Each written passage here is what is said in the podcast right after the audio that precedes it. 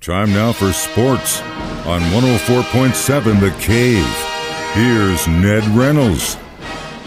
Mike, the intern, Ned Reynolds, in the studio on a Tuesday morning. So yesterday afternoon, sitting at home with the kid, we are either playing Play-Doh or building dinosaurs out of blocks, either one. It was a busy day, so I don't remember all of it. But I will say, though, I got a message, or at least a notification, and then my Chiefs buddies just started blasting me with messages. I'm like, what the hell's going on? What the hell's going on? Justin Ross getting booked for domestic violence and property damage over twenty-five thousand dollars. So what did he do, ram a car? I don't know. They won't release the details. No, they haven't said it yet. And, but he is without bond. That's bothersome. Now, I'm sure the bond will be posted today when he, he has a day in court. This Justin Ross is the Clemson kid who nobody wanted to touch because of the fusion in his neck and so forth and so on. But he's a tough kid. Came back, played, played, in all seven games this year, had a couple, maybe four catches for the, the Chiefs. But to be involved in something like this in which he is jailed, the incident happened over in Shawnee, Kansas, and it is a felony. It's twenty-five thousand dollars or more in damage. It sounds like he rammed a car. That's that's one, what one would guess. I can't imagine anything else, but be that as it may, he is in jail right now. This is Justin Ross. The other kind of down note, and not totally unexpected, is Nick Bolton, and he'll be out for a couple of months now. You knew the kid was in pain when he was hurt. He was on the sidelines holding his wrist. You knew something was wrong, and he's audibly in distress. He has he's going to have to have surgery to repair that dislocated wrist, and that puts him out for two months, which is basically the season. So we'll we'll see. Maybe available for postseason play, but they'll have to be without Nick Bolton. But that's the Chiefs have survived without him in the past, so it's it's something they can overcome. It is something they can overcome. Uh, you know, the Justin Ross thing, I just it it just blows my mind. You go through all that to come back through all that to just screw it up in the heat of the moment, guys.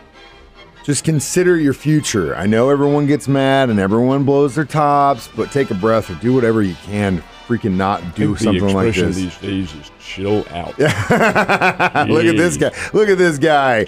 Uh, it's not all bad news out of the Kansas City Chiefs camp, though. Now the Chiefs and the Eagles are the only teams in the N F L that have only lost one game after the Niners got a beat down after last yesterday. night. We Minnesota beating San Francisco twenty-two seventeen. That's right. That pins number two on them. Well, and that's two consecutive now. They've lost those games here in the last couple of weeks. forty-niners in a bit of a slump, but that is pro football. That does happen. Teams go into slumps like this. The Chiefs have, will go into one. I'm, I'm confident that they will. Philadelphia's been in one, may continue again. It's, it's part of the game. The good teams do have their down periods.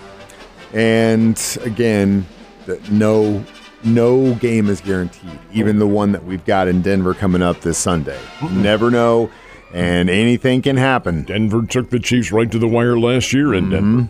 Well, we'll see, man. We will see. The uh, rankings made public yesterday gave us a hint to the official picture that's going to look like next week in the yeah, college football this season. This is the Associated Press, and this is the hallmark of all the rankings, until the Bowl Championship Series became part of the picture.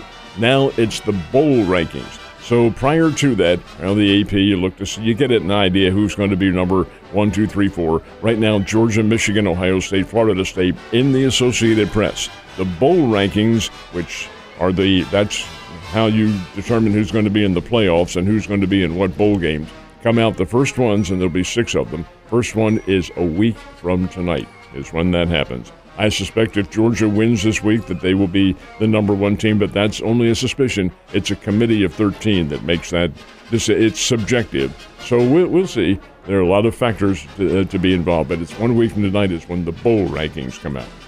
Last but not least, the N B A season is running really fast towards it started, and which is tonight. Yep. The N B A season has two games tonight. They have the ring ceremony in Denver to celebrate their N B A World Championships, and the Nuggets, of course, are hosting the Los Angeles Lakers, who sport on their team the oldest player in the N B A, LeBron James.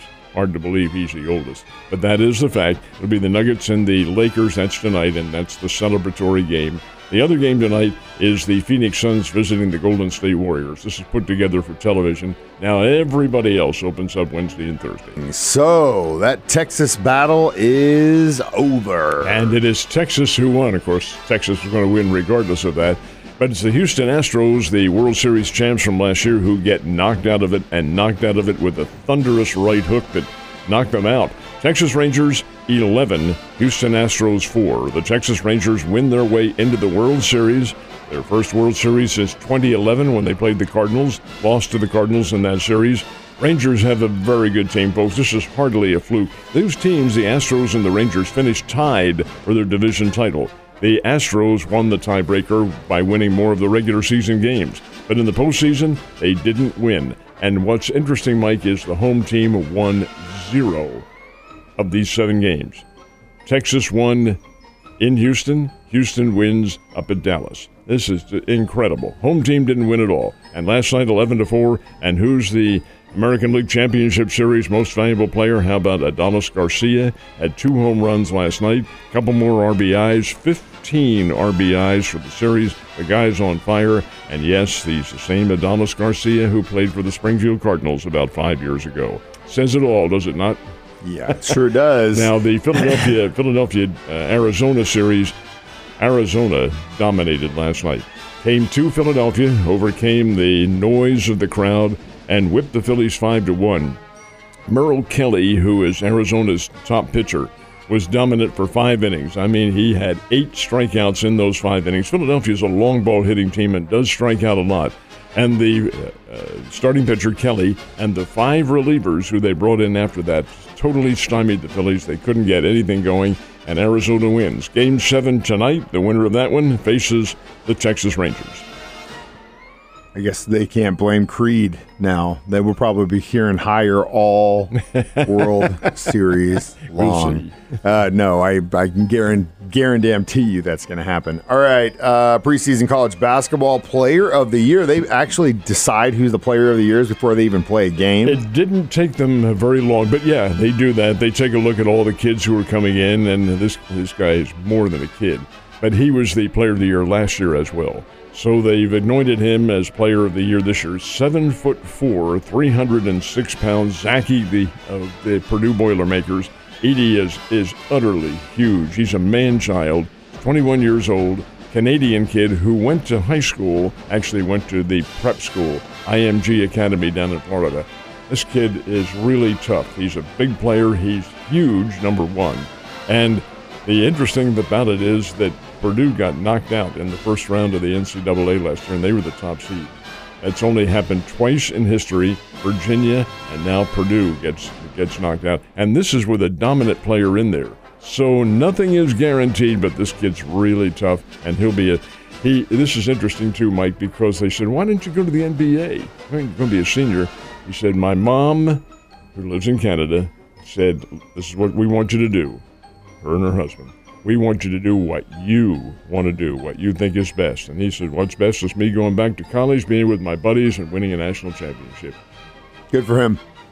And they get one shot at it. And I know the kids that are looking at their paycheck and how they could possibly get an, a season-ending injury or whatever, that makes a lot of sense in the sport of football. Totally get that. Totally get that. But when it comes to basketball, most of these kids, unless they're just a massive stud and they're going to be making hundreds of millions of dollars at the age of seventeen, might as well try to go for that championship. I, One I'm more right time. with him. I said, a great idea. Money ain't nothing unless you have the and, glory. And he does have a nil. Well, also that too. We already talked about that Monday Night Football game last night, um, but it's definitely setting the stage for what could be an incredible Monday night game here in about three weeks when the Chiefs take on the Eagles at Arrowhead Stadium. It will be November twentieth. It's a few days back, three as a matter of fact, before Thanksgiving, and that will be a solid match. Philadelphia has some pretty good matches coming up. They have the Commanders this week, and they have another game prior to that with the New York Giants coming up. So there are any number of possibilities here, but the Chiefs and the Eagles, a rematch of the Super Bowl, should be a,